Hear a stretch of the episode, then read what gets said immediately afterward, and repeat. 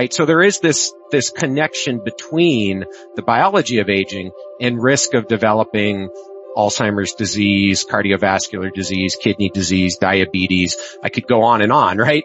Um, there's this connection there. And so, you know, what I'm particularly interested in understanding is what is that connection? What are those mechanisms that as we age biologically make us susceptible in function and diseases of old age? Again, with one important outcome of that understanding being able to modify that biology in a way that delays those diseases and pushes them back as far as possible. That was Dr. Matt Kaeberlein, and this is the Further Health Podcast.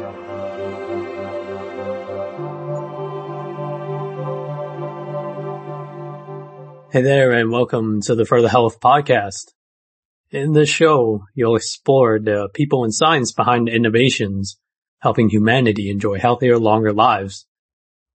Today, we'll guide you through the latest research and discoveries on living healthier for longer. On average, humans are living longer than ever before, thanks in large part to modern medicine and biomedical innovations. But those extra years, almost decades of extra life, are not necessarily spent in good health. In short, while the human lifespan, how long we live, has increased, the average human health span, which is how long we actually live in good health, has not. As we age, our risk of developing many different diseases goes up significantly. The data shows this to be practically inevitable, whether it be some form of Alzheimer's, cardiovascular disease, oral disease, kidney disease, diabetes, cancer, the list goes on. The risk goes up. Those extra years, those extra decades of life, well, there's a good chance that you'll spend that time battling one disease or another. But what if it didn't have to be this way? What if we could spend more of those extra years, those extra decades in good health instead of relentless decline. Our guest today, Dr. Matt Kaeberlein, professor of laboratory medicine and pathology at the University of Washington, where he's the founding director of Healthy Aging and Longevity Research Institute, as well as the founder and co-director of the well-known Dog Aging Project, one of the main topics of discussion today. Dr. Kaeberlein is one of the most respected leading scientists in the world today, making the case that extending human health span is possible, given what the data from the latest research tell us. Dr. Kaeberlein joins us today on the Further Health podcast to talk about the Dog Aging Project and his quest to understand the biology of aging so that something can be done about it. So with all that, please enjoy this conversation with Dr. Matt Kaeberlein on the biology of aging and helping people in the near future enjoy healthier, longer lives than ever before.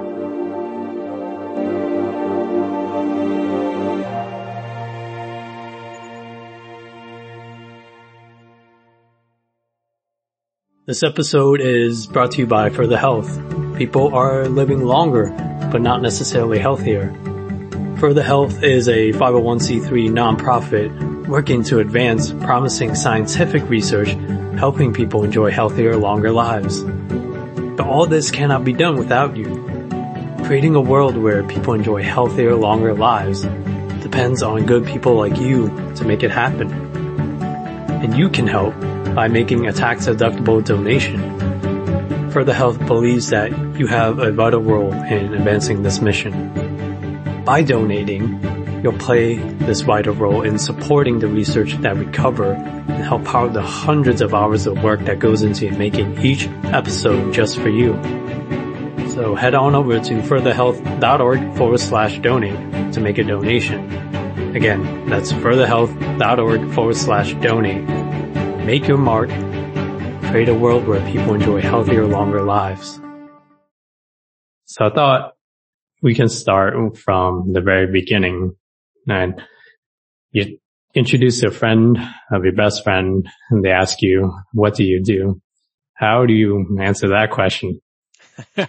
uh, probably not particularly well. Um, I, you know, I think when I talk to, to, to, to family and, and friends about what I work on, you know, I, I tell them that I study the biology of aging. And I think, you know, when I say that, a lot of people don't immediately understand what I mean, right? So what does that mean to say you work on the biology of aging? And so, you know, one of the, uh, examples that I use that I think resonates really well with, with most people is if you think about our pets, right? Pet dogs, for example, everyone is familiar with the idea and sort of accepts that one human year is about seven dog years, right? And so I think that's a really nice example because then you can ask people, well, what does that really mean to you, right? Chronologically, one human year is one dog year. What does it mean to say that one human year is, is seven dog years? And then you bring them around to the idea that what we're really saying is dogs age about seven times faster than people do. And so I'm really interested in understanding the biological mechanisms that cause dogs and other animals and individual people to age at different rates. And then you can talk about why is that interesting and why is it important. But I think it's, I think it's a good place to start to just try to help people to understand that there really is this biology that underlies aging and that we can study it just like we study other aspects of biology, whether it's development or nutrition or disease, right? We can, we can study the biology of aging using those same approaches to understand and potentially actually intervene in that biology. I see. So that, that, that's quite an answer on the biology of aging. Uh, so how, from, from your perspective, how would you but let's tackle this question. How would you define aging that connects that what you describe, the concepts of biological aging and what is culturally familiar in chronological aging? Yeah. So really good question. And I think this is actually, um, there's layers to this question, I think beyond even what you're asking because aging means different things to different people, right? I think to, to many people, you know, we immediately think about the negative aspects of aging, right? Increased frailty, increased risk of disease, loss of function. Um, but there are also, you know, very positive aspects to aging, improved experience, life experiences, you know, kids, grandkids, all of that stuff. So, so I think it's important to, to first recognize that. Um, when I'm talking about the biology of aging, you know, I think oftentimes, and, and I do this as well, we tend to focus on those negative aspects of aging. And I think from a health perspective, you know, it makes sense to focus there. So, so one of the things that, that is clear is that as we age chronologically and biologically, our risk of developing many, many different diseases goes up essentially exponentially. So if you think about the, you know, common causes of death and disability in every developed country in the world, they all share a single greatest risk factor. And it's not how much you eat. It's not whether you exercise. It's not whether you smoke. It's how old you are, right? So there is this, this connection between the biology of aging and risk of developing Alzheimer's disease, cardiovascular disease, kidney disease, diabetes. I could go on and on, right? Um, there's this connection there. And so, you know, what I'm particularly interested in understanding is what is that connection? What are those mechanisms that as we age biologically make us susceptible in function and diseases of old age? Again, with one important outcome of that understanding being able to modify that biology in a way that delays those diseases and pushes them back as far as possible. Can you sort of like define what uh, I mean when I mention health span? Sure. So yeah, health span is a super important concept. And I think um, it's one of those concepts where it's hard to define quantitatively, and I'll explain what I mean by that in a second.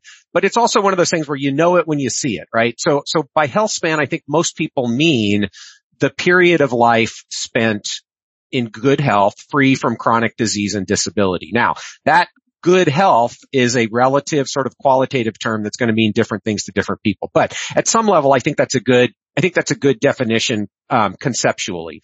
So the idea here by um, intervening in the biology of aging is really to maximize health span, to, to maximize that period of life that is spent in a high functioning, high quality state. So good health.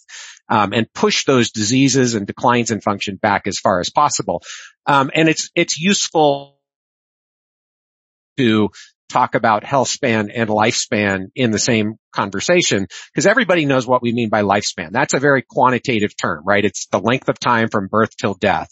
Health span is a, is a subset of your lifespan that you spend you know, in good quality health. And again, that's going to mean different things to different, to different people. So I think of health span as a qualitative concept. Um, we need to be careful a little bit that we don't start trying to talk about health span as a quantitative measure. And the science gets, the science, the, the scientists struggle with this a little bit. To be honest with you, my colleagues have a hard time, you know, not admitting that we can't actually measure health span right now. We don't have a good quantitative way to measure health span. So I think that's, I think it's important that we, uh, we recognize that and admit it and try to come up with, you know, better quantitative assessments of health um, that we can use to really assess whether we're successfully intervening in the biology of aging.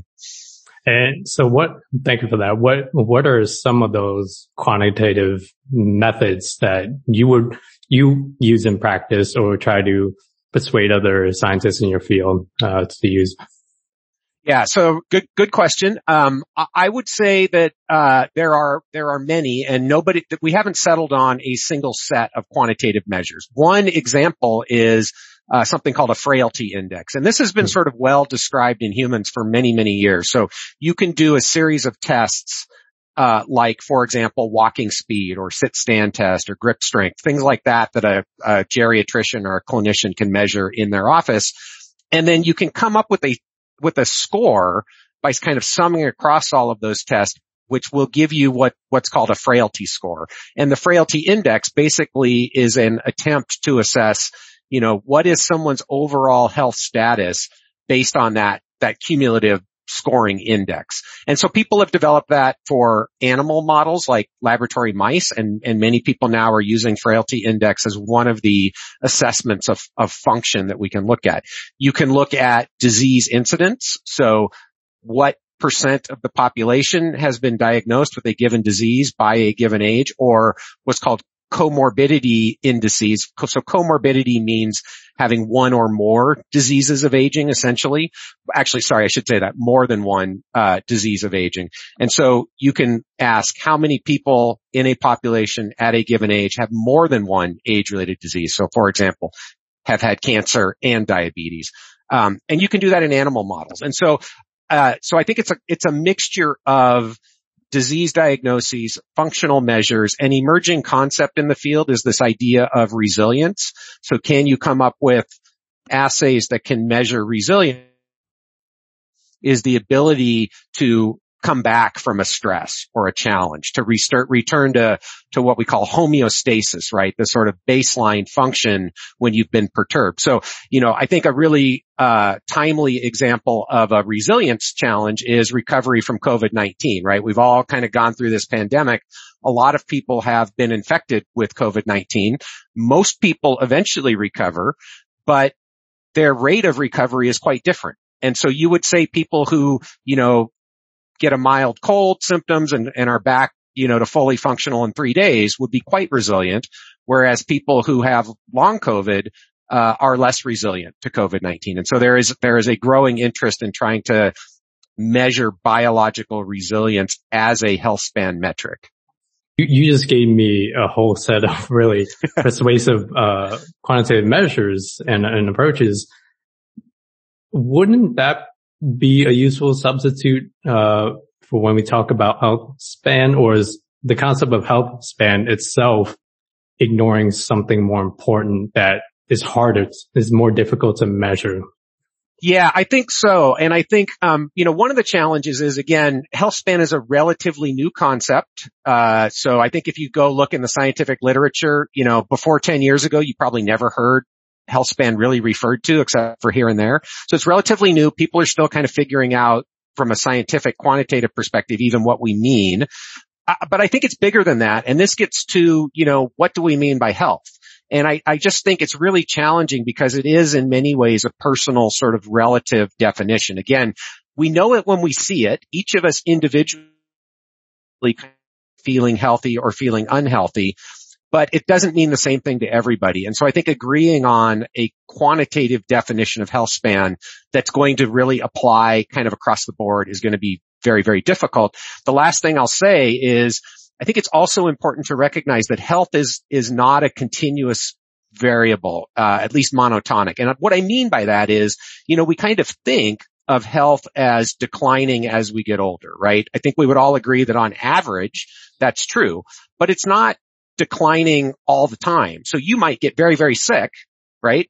And then you recover from that and you come back. And so I think you could make an argument that your health went down and then it came back up, right? And, and on average, it's going down as we get older, but it's not always going down. And so the question in my mind would be, where do you define health span as ending, right? If we define health span as the period hmm. of life spent in really relatively good health, you could, I think, come up with some quantitative measure that says below this value, let's just say we've got a, a super frailty index, right? That takes into account all these different things we measure. We say it gets below this value, health span's over. Okay. What happens if health comes back up and it goes back up? So I just think there's a lot of um, complicated uh, challenges that go along with trying to put a hard number on health span. And honestly, I'm not sure that that's, that that would be valuable to do. I think health span as a concept is quite valuable.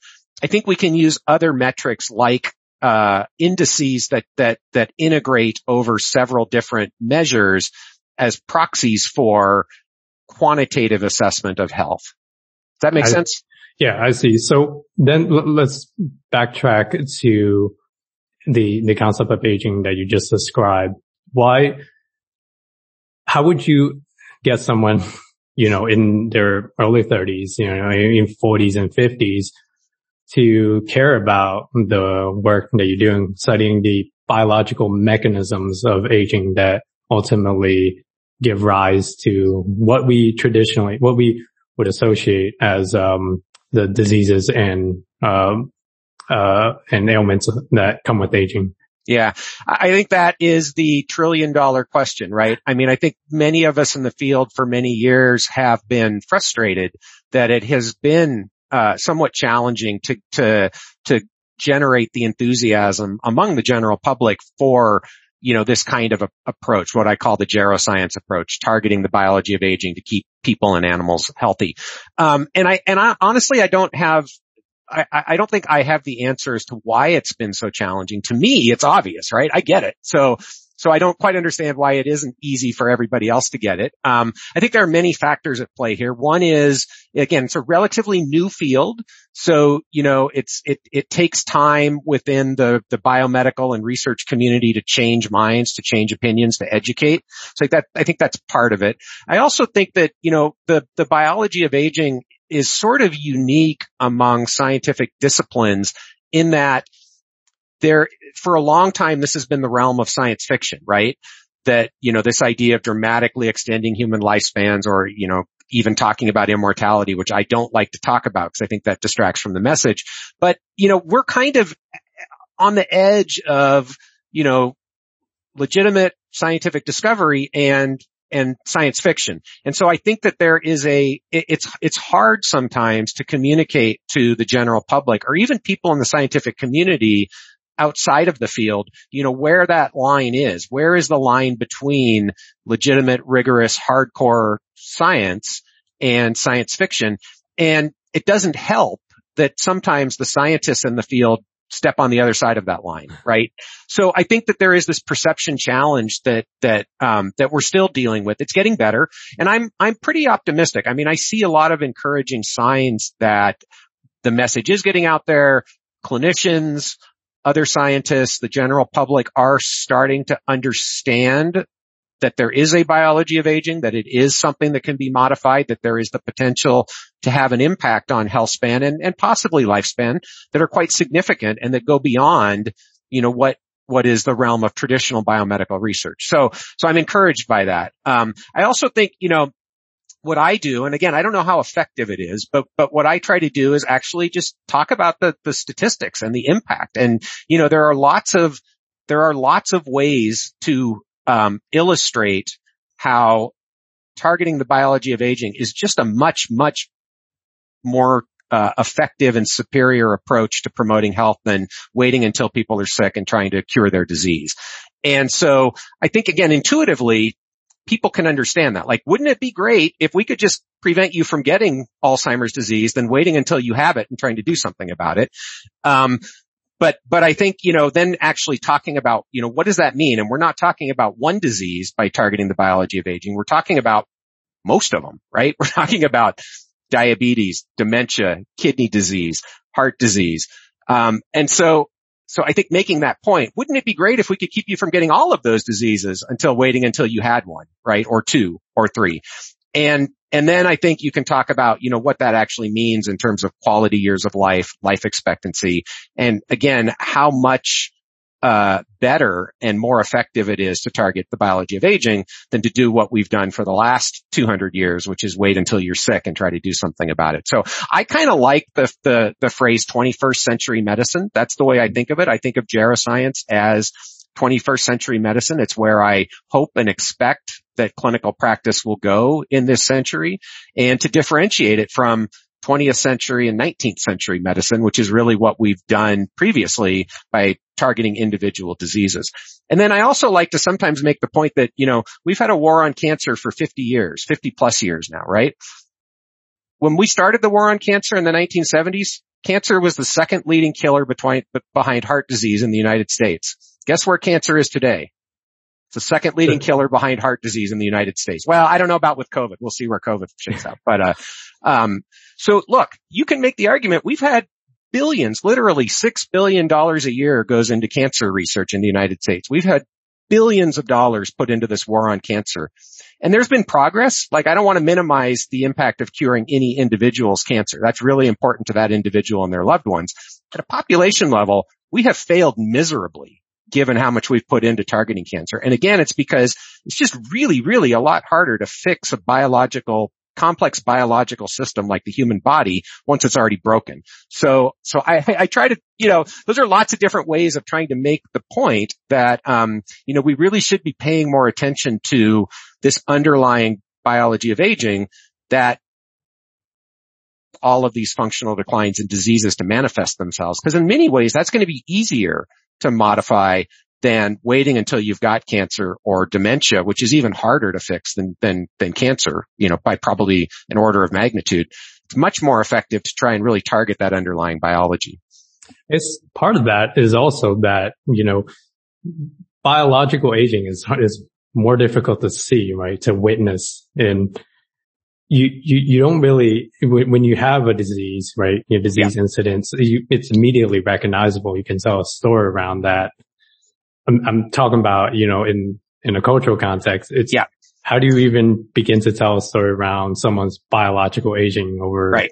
right. years? Yeah, that's a good point. So, so I would say a biological aging is really, really easy to recognize. We all can do it, right? We all can look at a person or a dog and say, oh yeah, that's an old person, right? Compared to a young person. I think what you're getting at though is more the, uh, how long it takes to recognize or mm-hmm. to feel the impacts, right? So you're right. You go to the doctor and they say, I, I have bad news. You've got hemangiosarcoma or whatever, right? That's a, that's right now immediately. Oh my God, get that out of my body, right? So, so yeah, there's this sort of instant response that you don't get with, with biological aging. And I think, you know, partly this is, uh, that this is true for many aspects of our culture, right? Just think about about diet, right? We know that there is a massive mm-hmm. obesity epidemic in the United States and, and, other countries. We all know what causes that, at least to a large extent, right? Um, and yet, you know, that given McDonald's lunch that you want to have today because you're hungry right now, you know, if you do that every day for the next 30 years, that's going to cause health problems. But it's a delayed sort of impact. And I think that's what you're getting at with, with aging, that it's, it is a little bit um, it is a lot harder to get people to take action on something that hasn't happened yet, right? That that will happen at some point down the road, especially if down the road is decades, right? So, mm-hmm. So I think I, I, don't have an answer to that. I think again, um, you know, you you can get people to recognize the potential long-term benefits from targeting the biology of aging and the need to do more in that way.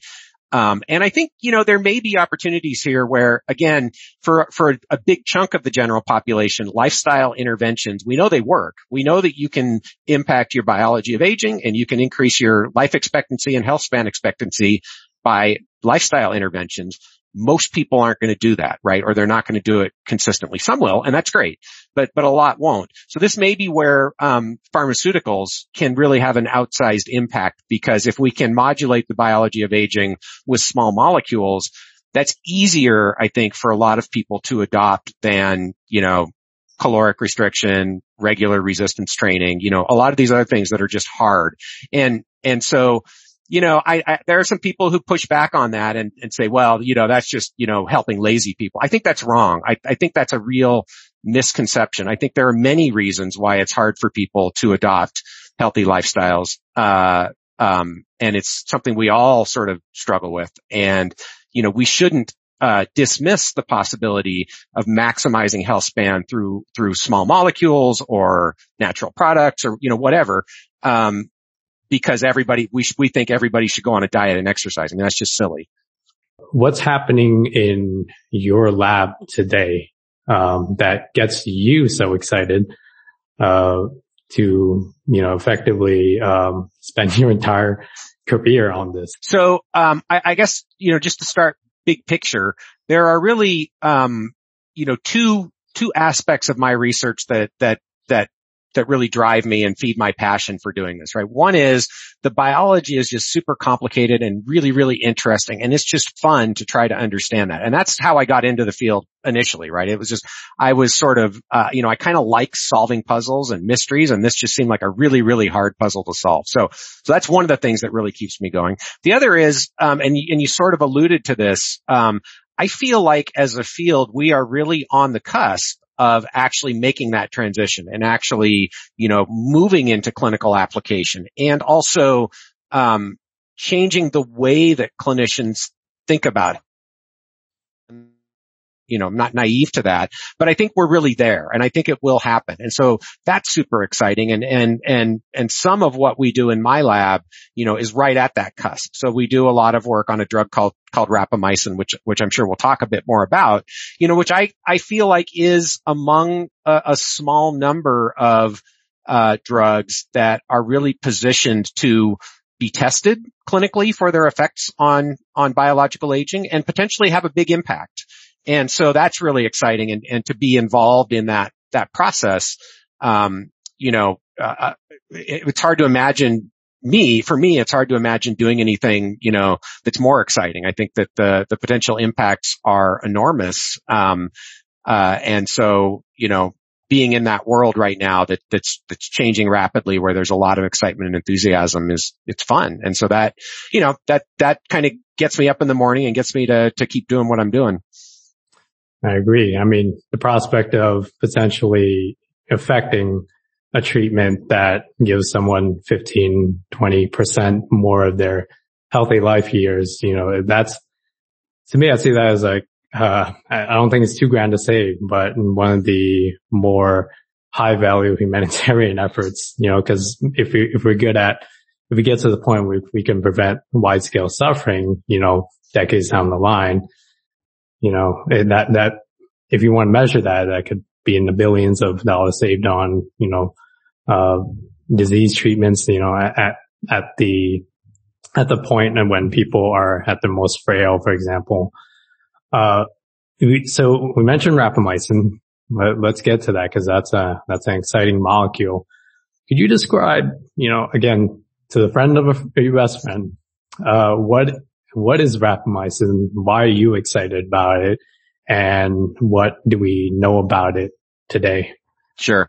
So rapamycin is a small molecule that um, was actually first found on Easter Island, and it's got a super cool backstory. So I definitely encourage people to look it up if you're interested. But um, it was discovered in soil there from a bacteria. So it's produced by bacteria in the soil. And Easter Island, of course, is also called Rapa Nui. That's where the drug gets its name from, rapamycin.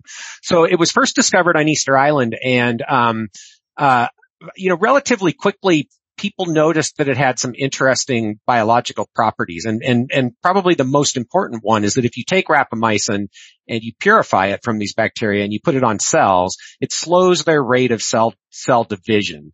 And so people got excited about that for a couple of reasons. One is cancer is a disease of uncontrolled cell division. So people thought, oh great, this could be a really powerful cancer drug. And then um, fungal infections are actually caused by uncontrolled fungal cell division. And so it's been studied quite extensively as an, as an antifungal. But it took uh, several years um, for scientists to really figure out how it was working. So the observation was we could put it on cells and it slows their growth.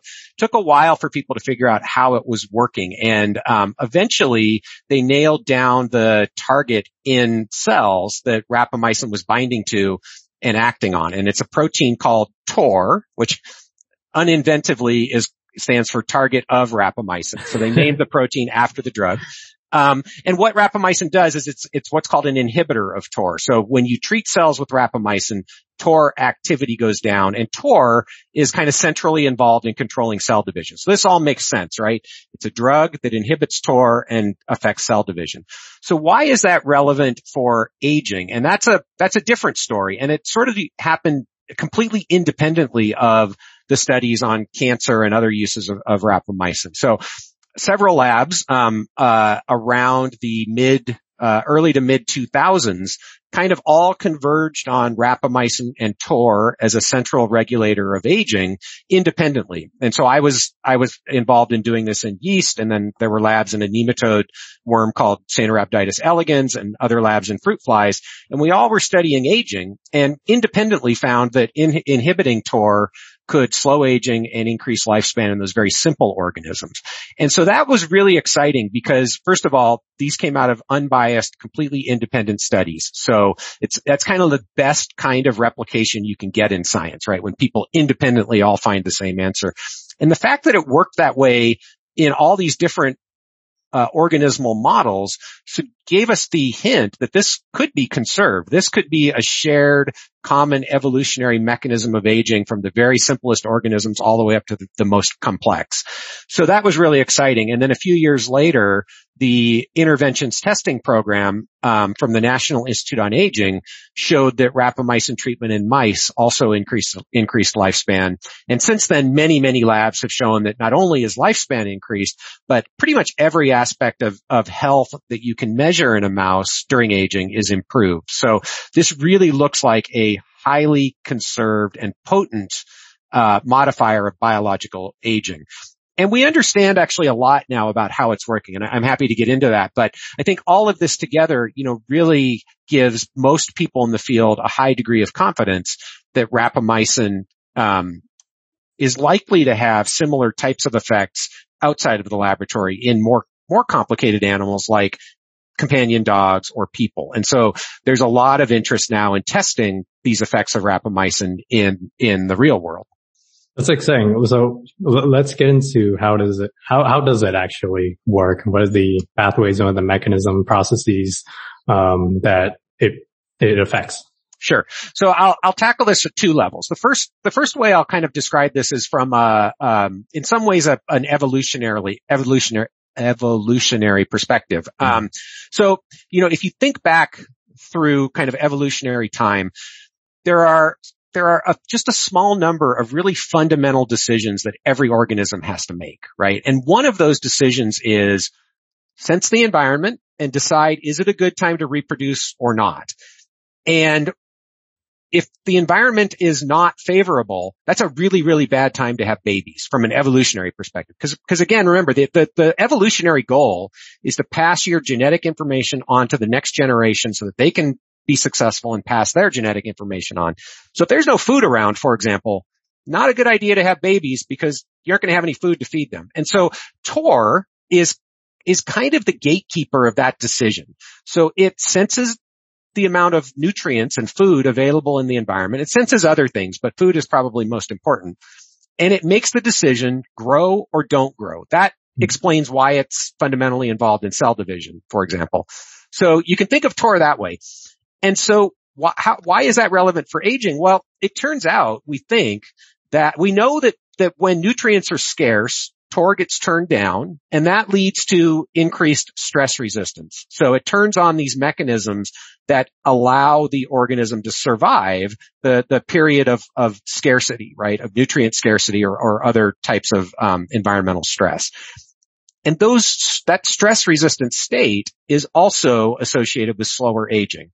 So this is, this is the evolutionary explanation for why something like TOR would be involved in regulating aging in yeast and worms and fruit flies and mice and maybe dogs and people. Because this is a fundamentally important decision that every organism, every cell in organism, in every organism has to make. And TOR is, is really one of the key, uh, gatekeepers in that decision process. So in some ways what rapamycin does is it mimics the low nutrient state. So it kind of tricks the cell, tricks the organism into thinking that there isn't much food around, which turns on this stress resistant processes and is associated with delayed rates of aging. So that, that I think is a pretty reasonable explanation for, for why, from an evolutionary perspective, why TOR seems to be important and why rapamycin has these effects. So then the other side of this is, well, you know, what's downstream of TOR? How is, so, okay, so great. We'll accept that turning down TOR slows aging. How is it doing it? And, you know, that's an active area of research. Um, I don't think there's a simple answer. We know a lot about the processes that TOR regulates that um, seem to play a role in health span and lifespan. And, and I think you can put them in a few bins. So, so to put them in the, those bins, one is this process called autophagy, which if you kind of break that out means self-eating. So this is a uh, cellular process for breaking down damaged or unneeded macromolecules and recycling them. So some people call it the recycling center of the cell. So when you inhibit TOR, either through nutrient restriction, caloric restriction, or with rapamycin, you turn up autophagy.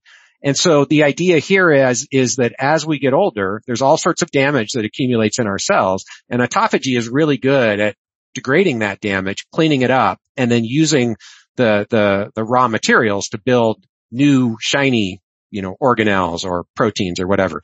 Um, and that seems to be important for the lifespan effects of rapamycin, at least in the simple organisms. Rapamycin also affects mitochondria. Uh, so mitochondria are sort of colloquially uh, referred to as the powerhouses of the cell. This is where the ATP that drives lots of chemical reactions in the cell comes from. So rapamycin um, and and mTOR regulate mitochondria, and this is an oversimplification, but in general, when you treat with rapamycin, you improve mitochondrial function. And we know that declines in mitochondrial function also go along with aging and probably contribute to functional declines during aging. The other big bin that's really important is inflammation.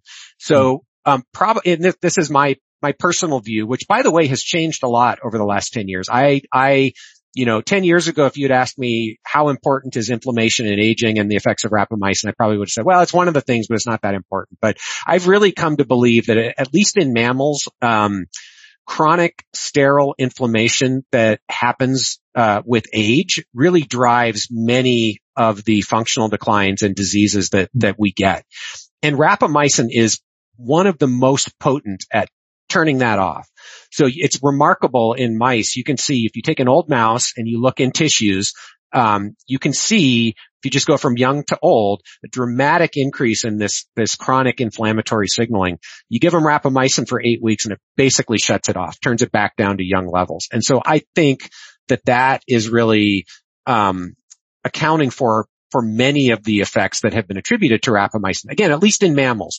Um, whether how important that is in simpler simpler model organisms, I, I'm I'm less sure of. So.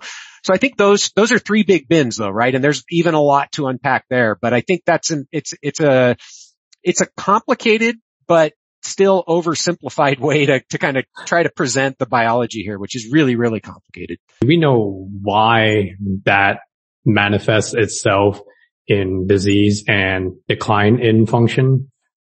Yeah. So, so I would say, um, we know many of the causes, probably not all of the causes. We know many of the causes of the age associated, uh, increase in sterile inflammation. And so I want to take, I want to just take a minute and, and differentiate. So when I say sterile inflammation, what I mean is inflammation that's happening in the absence of an obvious pathogen, right? So, mm-hmm. so inflammation is important, right? This is the response of your immune system to a challenge. If you're infected with COVID-19 or influenza or a bacteria, you want your immune system to respond. But we've seen with age that there's an increase in response of the immune system that, that's not a response to an infection. It's a response to something happening, you know, within the body. Um, and so, you know, in some ways you can think of this as a general category of autoimmune disease, right? So autoimmune diseases increase dramatically with age. Sterile inflammation is, is to some extent an autoimmune response. It's the immune system attacking self in some inappropriate way. Um, and I think that's an important concept to spend a minute on because, you know, if you talk to people and, and I've done this before, scientists do this all the time. And I think that, that, you know, we've heard a lot about this from public health officials with the, the pandemic. People talk about the immune system declining with age, right? You will hear that as a general sort of description. Immune function declines with age. That's half true, right? Your ability of, the ability of your immune system to respond to pathogens gen- in general declines with age. But there's this hyperactivation of the immune system against self that goes up with age. So, so it's not only that, and, and, and those feed off of each other. So it's not only that the, it's not that the immune system in general overall necessarily is going down. It's just responding to the wrong stuff. Mm. So I think that's an important concept. And so that's what I mean by inflammaging or sterile inflammation. It's the increase in the immune system responding to the, the wrong stuff with age. So why does that happen? And there are several causes and we don't really know the relative importance of each of these individual causes, but they all probably, it's probably different in different tissues. And there, I'm sure there are some here that, that, that, um, we don't really think a lot about yet, but, but it's interesting because if you look at what people think of as what, what they call the hallmarks of aging or the molecular mechanisms of aging to some extent, many of those cause sterile inflammation. So for example, DNA damage can cause inflammatory response. Telomere shortening can cause an inflammatory response. Mitochondrial disruption can cause an inflammatory response. So, so all, I, I think what we're seeing is many of these hallmarks of aging through different mechanisms can turn on this inflammatory response. And that's why we're seeing this increase in sterile inflammation with age. And the last point I'll make on this, which is also really important, the increase in sterile inflammation that we see during aging, one of the reasons why that's so problematic is because when you're, when you've got stem cells in this sort of in, inflamed environment, they don't function the way that they're supposed to. So this, this inflamed systemic environment is actually driving the stem cells to stop working the way that they're supposed to. The other thing it does is it deregulates the microbiome. So people, again, people don't always consider this, but you know, there's this interplay between your systemic immune system and the different microbial communities in your body, right? And the, the gut microbiome, the oral microbiome, the skin microbiome. Um, your immune system is always interacting with those those uh, microbial communities. When your immune system becomes dysregulated, that dysregulates the microbiome and vice versa. So this chronic in- inflammatory state has far-reaching effects um, that that I think can account for many of the pathological changes that we see during aging. See, so going back to what you mentioned earlier with the uh, mouse studies, with the mice studies, um, when you introduced rapamycin and you saw the decline in sterile inflammation. How long did that last for and what, what were the variables that you modulated in that study? Yeah. So I'll give you a specific example from my lab. So several people have looked at this and there are several studies out there. A specific study from my lab, we got interested in looking at the um, changes in the oral cavity with age. So periodontal disease is an age-related disease in, in people.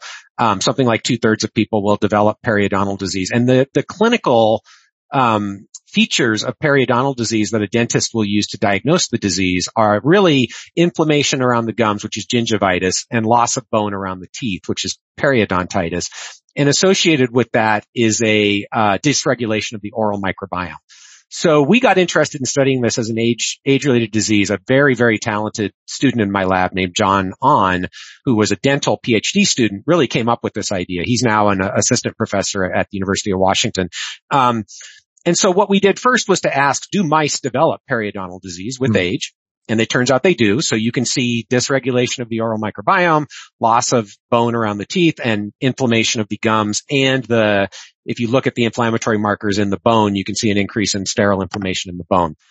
So, so that was encouraging. And then we asked the question, well, can we have an impact on that by targeting the biology of aging? And the tool we used was rapamycin. And so in this particular study, we took um, aged mice. I think they were 20 to 21 months old at the time we started the experiment. So that's like the mouse equivalent of a 60 year old person, probably biologically.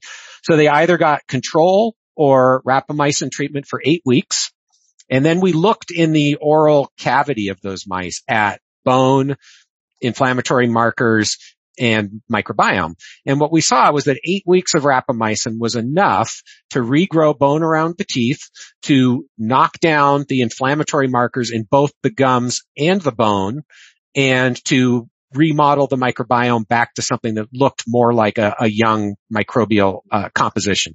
So that all really, I think, supports the idea that that relatively short term, at least in a mouse, rapamycin treatment is enough to reverse clinically relevant features of periodontal disease. And so obviously we're very excited in understanding, you know, is, is that also true in people? And John actually is in the process of starting a clinical trial to test this, which is super exciting. I, I can't wait to see the results of that. So your question about how long does it last? How long does it last? Um, we don't completely know the answer to that yet. Uh, I can tell you that it, it lasts at least as long as the treatment period. So after eight weeks, we still see persistent, some persistent effects on the bone and the micro, on the micro, I don't know if we've looked at the microbiome, the inflammation. Um, but you know, is it a permanent sort of rejuvenation?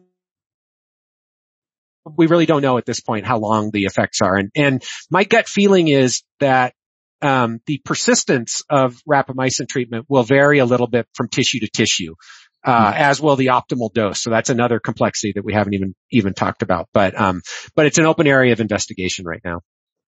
I want to emphasize uh, the study, particularly with the oral microbiome, because when we talk about clinical trials, as you just mentioned, the the current you know way that we do it is to study a particular disease area, right?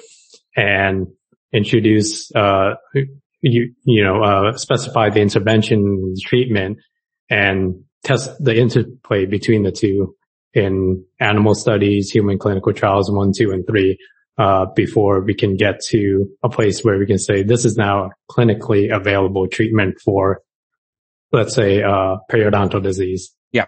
Right. And it's much easier to do that than say, this is a drug that treats healthy aging. Well, what does that mean, right? It's such a nebulous uh, concept uh, when you try to bring it to the FDA or whatever uh, regulatory body um, that you're dealing with.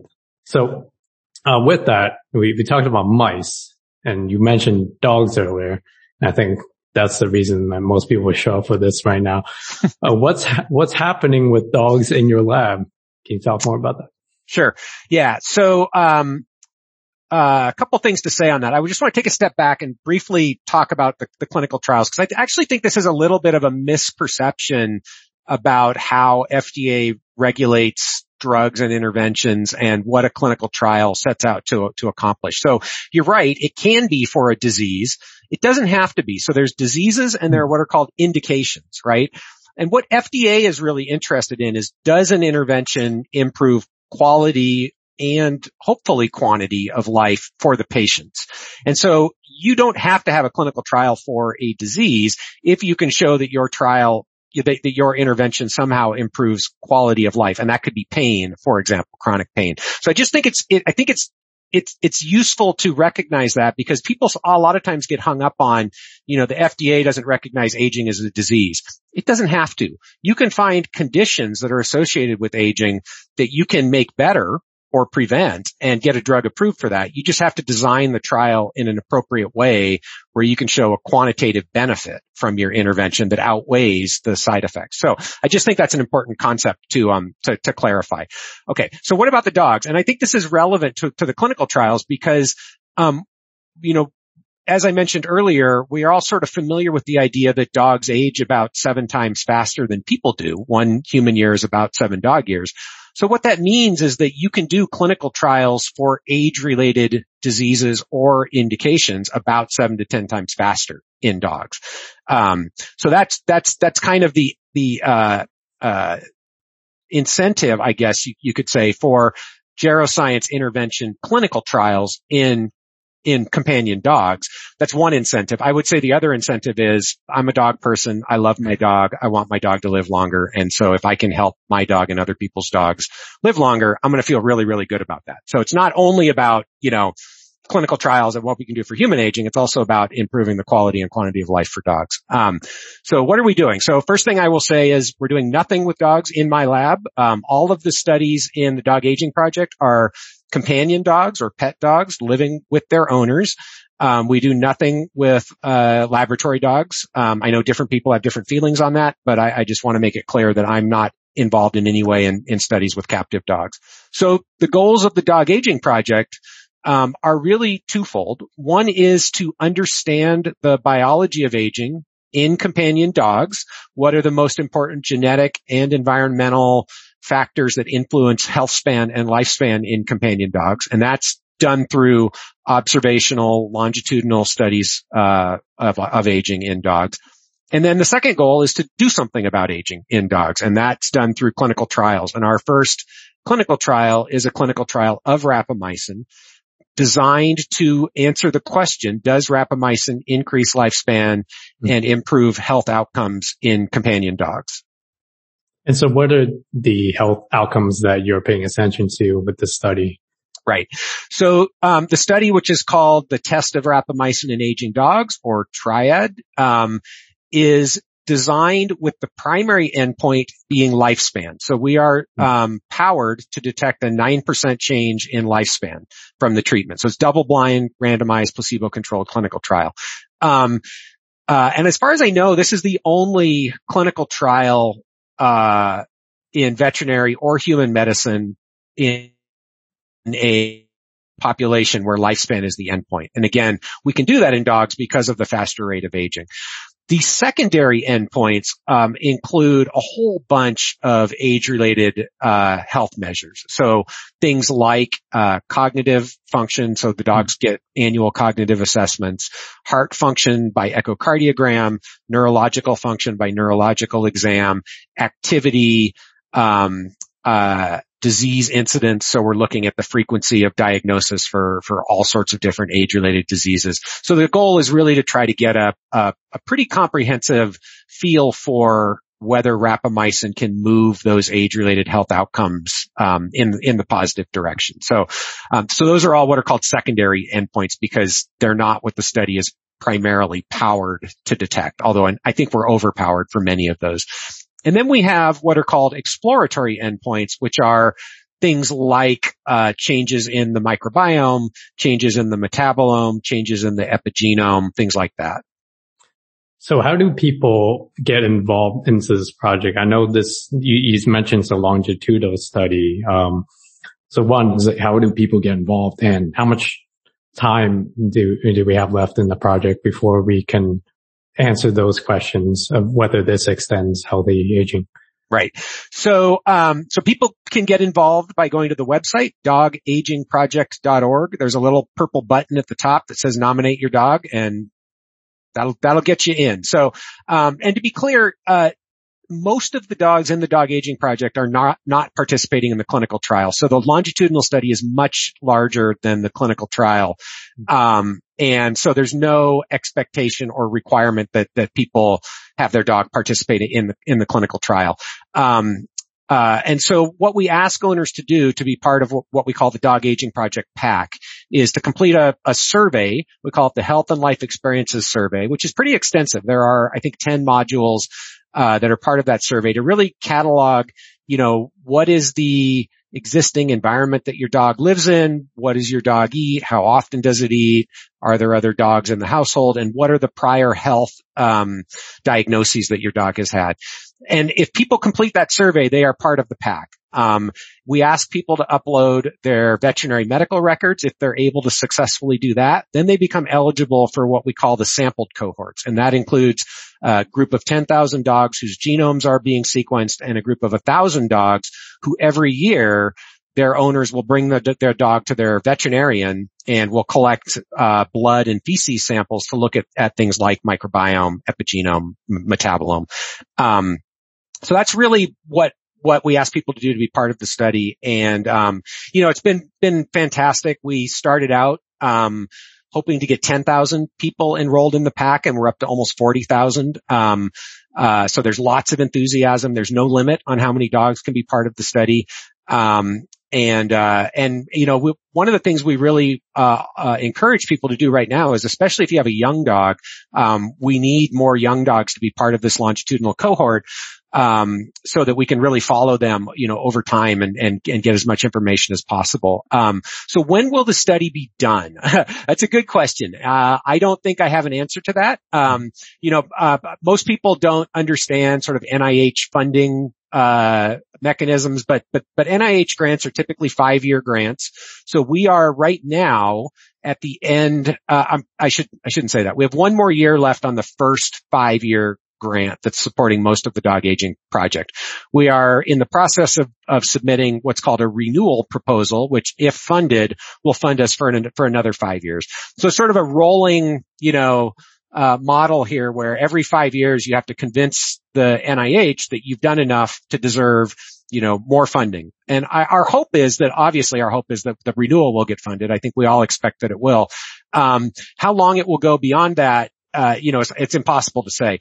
What I will say is we're already making interesting and important discoveries just on the data that we've collected so far. So, so I don't know that I can't answer the question of when will we know. Um, but I would say we're already making important discoveries on the longitudinal study. For the clinical trial, that's a little bit different because a clinical trial has a defined time frame. So the clinical trial um, runs for three years. So every dog is in the trial for three years. It's a one-year treatment period, two-year follow-up. The trial itself will be complete three years from when the last dog is enrolled. So the way this works, as, as you, if you really think about how you would do this, right? We have 580 dogs who will participate in the clinical trial. And currently we have nine clinical sites. We're expanding, but right now we have nine sites. So there's just no way you can enroll all 580 dogs at the same time. So it's a rolling enrollment. Once we get all of the dogs enrolled, the study will run from three years from that point um, and then we then we'll know the answer. Then we'll unblind and we'll be able to answer the question. Um, so that's the time frame for the clinical trial. We expect, you know, optimistically to have all the dogs enrolled by end of this calendar year. I think realistically with just the, the different stuff that pops up, you know, April of next year is, is probably, um, a, pr- pretty good, uh, hard, hard time frame for when we should have everybody enrolled. That's excellent. That's a more of an incentive to come back and talk to you about, you know, what, what you're learning and what you have learned uh, so far. So let's uh, jump a little bit into the future, right? Let's, sure. the, the clinical trial is complete. Uh, how do you hope to, how are you thinking about responding when the data show that there's not a appreciable effect? And also on the other side, like what if it shows that there's a significant uh, appreciable benefit. Yeah. Where do you go? Yeah, so it's a good question. I, I mean, the, the, real answer is I don't know. It's going to depend a lot on context, right? So I think, and I think the reality is there's all sorts of uh, area in between those two extremes, right? Like what we might see is there's no effect on lifespan, but there are positive effects on, let's say, heart function or some of the secondary endpoints. So I think the the interpretation obviously will depend on what the data actually looks like. The other thing that I think it's worth um, saying is our clinical trial is not happening in a vacuum, right? In that three to four years from now, there will be other clinical trials of rapamycin. So I mentioned the periodontal disease clinical trial that John is starting. There's a clinical trial out of Columbia on uh, uh, premature ovarian failure that will be mm-hmm. starting.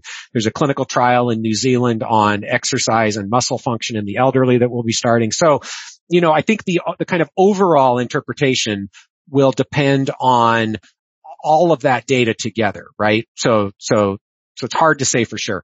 But I also think it is important to recognize that, you know, the, the reason we do this clinical trial is to try to get some certainty around the effects of rapamycin. And so if we get to the end of, you know, of the trial and we look at the data and there's just no evidence that rapamycin does anything beneficial, then I think we conclude rapamycin at this dose probably doesn't do anything beneficial in dogs, right? I mean, I think you have to, you have to respect the data. Um, uh, you also have to recognize though, and again, you know, this is, this is one of the hard things about doing clinical trials. Clinical, clinic, designing a clinical trial involves a lot of guesswork, right? You're, it's, and it's educated guesswork, but you're still making guesses on dose, duration, risk reward. So it's, so I don't know what the interpretation will be if it turns out we don't see anything. I think you have to recognize that, you know, a, tr- a clinical trial can fail to hit its endpoint not because the intervention didn't work, but because one of your assumptions going in was wrong. Like maybe we picked the wrong dose, you know, or, or maybe we didn't treat them for long enough, or maybe we treated them too long. So again, unfortunately, there just isn't a lot of certainty um, unless you see a, a very strong and, and, clear signal, and that that's possible. That'll be the case, but but we mm-hmm. won't know till we get there. Um, on the flip side, let's say that rapamycin increases lifespan by 15%, and you know all of the health parameters look look better in the dogs that got rapamycin. Again, I'm you know I'm I, I'm a realist. I think that would be really surprising if that turned out to be the case, but that's what we see in mice, so it might happen. Um, then I think you can make a pretty convincing argument that, you know, veterinarians should consider prescribing rapamycin to owners of middle-aged dogs um, if the owners want that, right? Like mm-hmm. I think that that's why we do clinical trials again is to improve uh, clinical practice. And so I think if that was the case, you could make that argument. And I think you could also make the argument that we really probably should accelerate testing this in people if that's the case. Because um, if it works in dogs, it's probably going to work similarly in people. At least that's my view. So, so those would be, I think, the messages that that I would um, try to communicate if that was the outcome of the clinical trial. So you mentioned, so there's a lot of exciting things it sounds like uh, going on with rapamycin in the context of clinical studies. Um, outside of this particular topic, are there other areas of research within health span biological aging that you're excited about paying attention to, um, that you're watching on the periphery? Yeah, I mean, I think there's a lot, there's a lot of exciting stuff happening. I think, you know, um, I'm encouraged by the fact that, uh, there seems to be some traction among conversations with regulators for human clinical trials around mm-hmm. geroscience, not just rapamycin specifically. Probably the most, the most famous and talked about of those is the targeting aging with metformin or TAME trial. That's a really interesting model where the clinical trial is really designed metformin can delay the onset of a second age-related disease in people who have one. So it's what's called a comorbidity trial. So that's encouraging. Um, you know, again, if it was me, I wouldn't have picked metformin for that trial. I would have picked rapamycin, but I totally understand why the organizers picked metformin. Um, so I think that's that's really encouraging.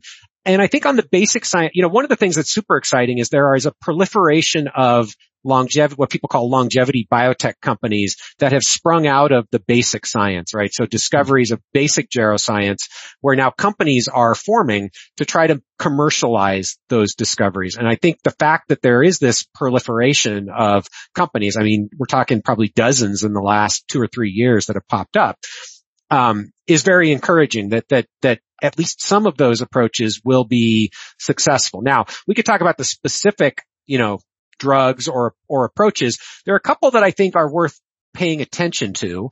Um, I think, you know, for a long time there has been, um, uh, interest and excitement in the field around the idea of factors in circulation that can affect the biology of aging systemically. So the most kind of famous idea here is this this this uh, experiment called heterochronic parabiosis, which I know it's a complicated word. What it really means is surgically connecting two animals where one of the animals is young and one of the animals is old, but they share the same circulatory system, the same blood. And so this has been done in mice and rats. And what's observed when you do this is that in many ways that, that people have studied, the young animal appears to become biologically older and the old animal appears to become biologically younger. Again, that's a massive oversimplification, but I think it's, uh, I think it's good enough. So, you know, this has sort of hit the popular culture. I know there have been TV shows and movies that sort of, you know, talk about rich people in Silicon Valley or in other, other countries, you know, getting blood from young people and, and things like that. But the biology is super interesting, you know, taking aside the entertainment value. Um, and so there are laboratories and companies that I think are starting to hone in on what some of the specific factors are that are in the circulatory system of a young animal that might be beneficial for an old animal and vice versa, some of the things in the old animal that might be detrimental for the young animal. And if we can figure that out, right, there's a lot of potential there for moving those into to human clinical testing and some companies are already doing that. So I think as a general class of investigation, the biology makes sense. We know it's real and it should be possible to identify those factors. So that's going to be really interesting to see how that plays out. Um, another area that I, that I'm, you know, sort of, I'm enthusiastic about it, although I'm less enthusiastic than a lot, a lot of people in the field is the, um, the epigenetic reprogramming, uh, work that is kind of the new shiny object that, that, you know, that lots of people are, uh, I would say overexcited about based on the data so far. But the idea here is that, um, with age, uh, we know that there are, uh, predictable changes in what's called the epigenome, which are chemical marks on the DNA, right? So the genome is the DNA sequence. The epigenome are these chemical marks that kind of go over the genome and regulate which genes get turned on or turned off. And so we know that with age, there's a predictable pattern of changes in those marks in the epigenome.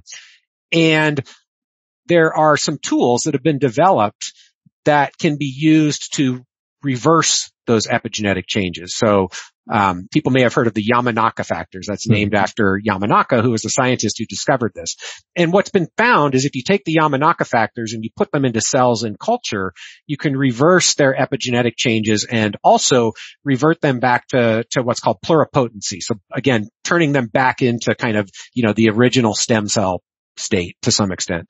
So conceptually, it's very sexy, right? The idea is that we have these changes in the epigenome with age. We're going to put the Yamanaka factors or something else back into an old animal or an old tissue, and we're going to reverse aging. And that's where you hear, you know, people in my mind, in intellectually sloppy ways talk about reversing aging.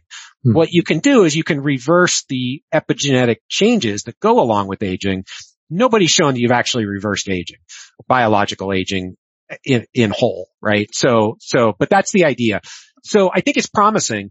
Um, there have been some studies now that, that show that in mice you can turn these epigenetic reprogramming factors on transiently and get some interesting effects, um, some regeneration in, in places like the eye. Um, nobody has shown yet that you can do this in a controllable manner in a whole animal hmm. and increase either lifespan or really anything substantial in terms of health span metrics. Mm-hmm. So the excitement has gotten way ahead of the data in, in my view, because nobody's yet really shown you can actually use it in a, in, a, in an effective way in mice. Um, but the promise is there. I think that there are lots of questions around side effects um, you know, people obviously appropriately so are concerned about side effects when you're talking about treating a, a healthy person in principle with an intervention. Um, and we know that these Yamanaka factors have really, really, really bad side effects if they are expressed too long or too much or in the wrong place. So so even if they can work, I think there are questions about technically is it going to be feasible to control the expression in a in a time frame that you know it is reasonable uh, to have big impacts on aging. So very very early, but but you know the, it'll be interesting to see where that biology goes. And I think there's reason for optimism. And you know many people have probably heard of Altos, which is the new biotech company that um, you know was was founded. I don't remember how much they had commitments. Um, Jeff Bezos was one of the big big founders. Uh, but you know, billion dollar sort of uh, uh, out the gate company and they've recruited a lot of really, really good scientists in the field to come work there. So, so I think we'll see how it goes, but, but there's a lot of promise there. And I think it's, you know, it'll be interesting to see how long it takes and, and how effective that approach is. So many questions and we're coming up on time. So I just want to ask less than a handful of questions left. Uh, we, we kind of talked around the process of science a little bit. You mentioned that there was a lot more, for example, there's a lot more uh, exciting topics now attracting the attention of not just the science community, but the general public and uh, in an industry in general. And, and you alluded to some sloppy thinking, you know, what, what do you see uh, in science today that you think could be improved, whether that's a process or interpretation of data, or maybe it's even just the public communication. I'll let you riff on that for a bit. All of it. I would say all of it can and, and should be improved. I think, um, you know, it's hard, communicating the field of geroscience or aging biology to the public is hard and it's full of minefields. And, um, I'll, I'll be honest with you. I think, I think sometimes the, um, you know, there, there are people who believe the, the, um, the, the ends are more important than the means in, hmm. in some way. In other words, I think there's some people who feel that uh, overhyping, uh, misleading communication is justified if it engages the public in, you know, understanding and thinking about geroscience. I understand that um, perspective. I disagree with it, and I think as a field we need to be careful not to uh, do anything to further encourage the the bad reputation aspects that we already have and the sort of you know snake oil connotations. So so I'm not comfortable with you know some of the misleading claims that get out there and a lot of the uh, rush to market that happens with things like, you know, quote unquote anti-aging supplements, uh, and the messaging around that. So I would like to see that be improved. I, I'm also realistic enough to recognize that it's not going to probably be improved because people are making money and people are getting Twitter followers and people are becoming, you know, famous on their podcasts. So there is a reward structure that favors that kind of behavior. Mm-hmm. I think mm-hmm. it's unfortunate and I, I, hope it doesn't have sort of long-term damage to the field. Um, on the science side, you know, again, I think, I, I think we just have to recognize that science in many ways is messy and the system, the system does work but but sometimes it takes a while for the the bad data to get washed out. And I, you know I don't I don't have a great solution to to make the system better necessarily. Um, one thing I, w- I would say is is um, I'm encouraged by the fact that there's a lot of resources flowing into the field. Uh, both but particularly from private sector and from foundations. And so, um, I don't think it's been announced yet, but, but probably by the time this airs, it, it will have been announced. There's going to be a new, uh, foundation that's putting a lot of money in, into the field.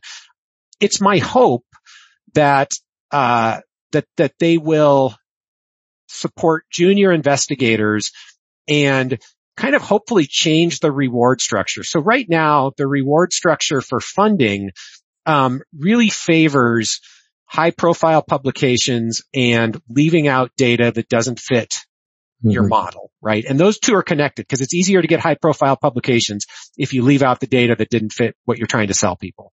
And so right now funding tends to favor people who do that. And I think that's damaging because it misleads the scientific community. Um, so I hope that the, the new sort of funders will figure out creative ways to bypass that and to, to support investigators, particularly young investigators to, uh, to do innovative, high risk, high reward science, but then report the results honestly and, and accurately. And I've got some ideas on how to do that, but, um, it's probably beyond the scope of what we're talking about now. But, uh, but I think that, that would be really beneficial, uh, for, for the field and probably for science in general.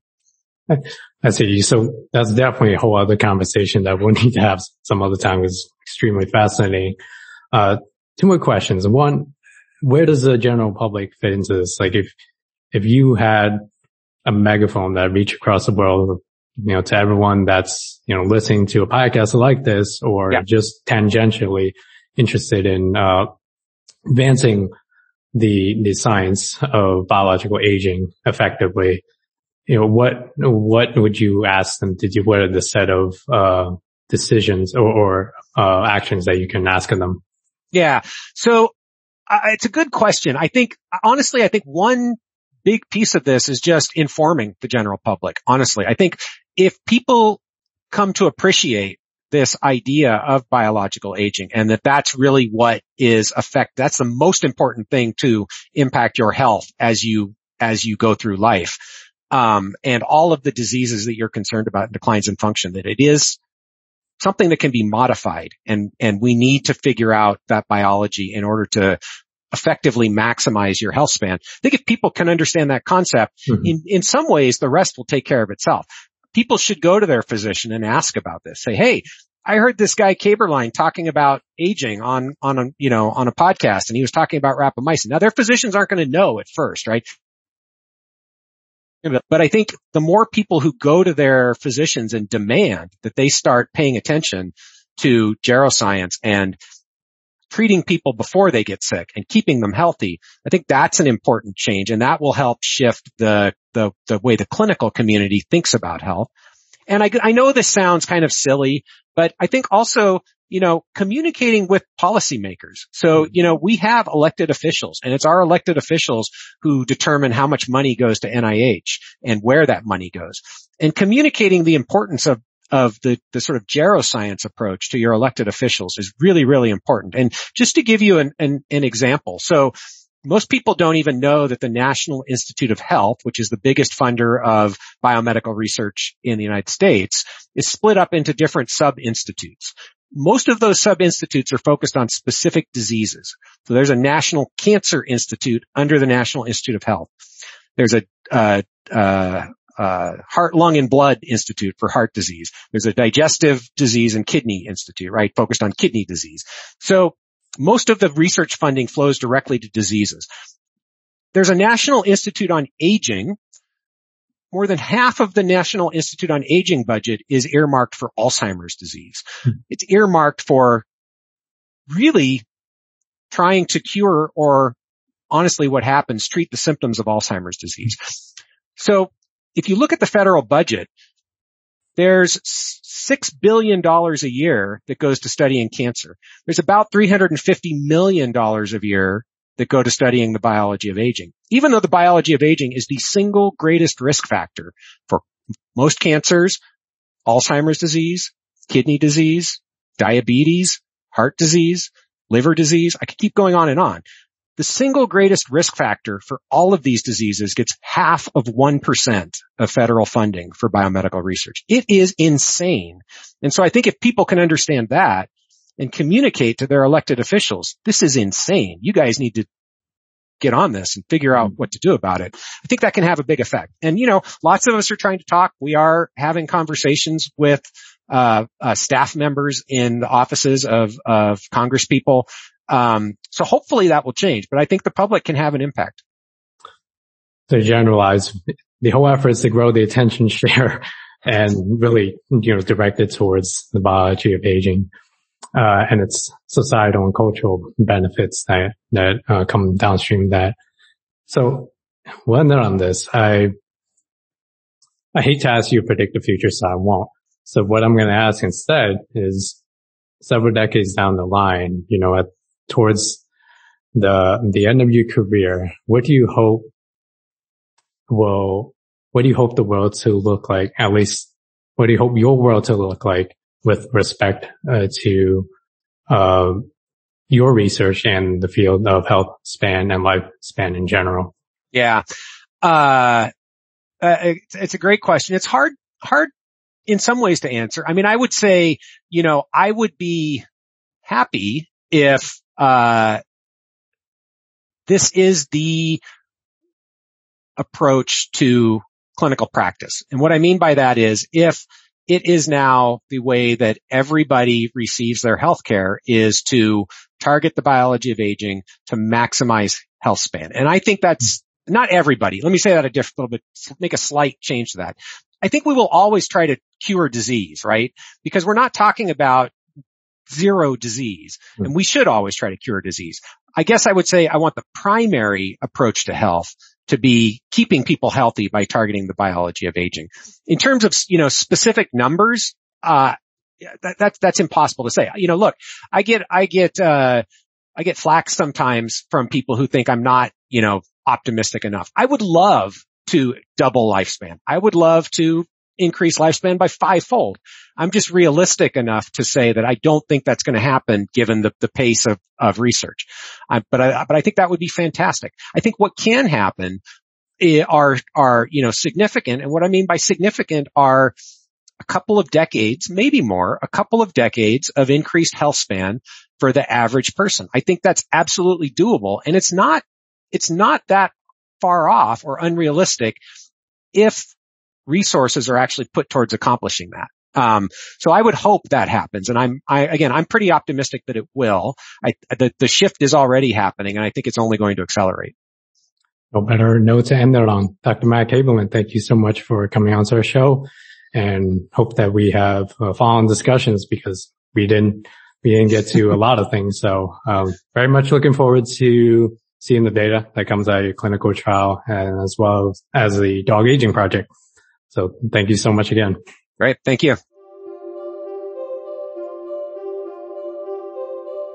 Hey there and thank you for listening. If you want to get even more from this episode, head on over to furtherhealth.org to get your show notes and sign up for our periodic newsletter to receive exclusive content and updates.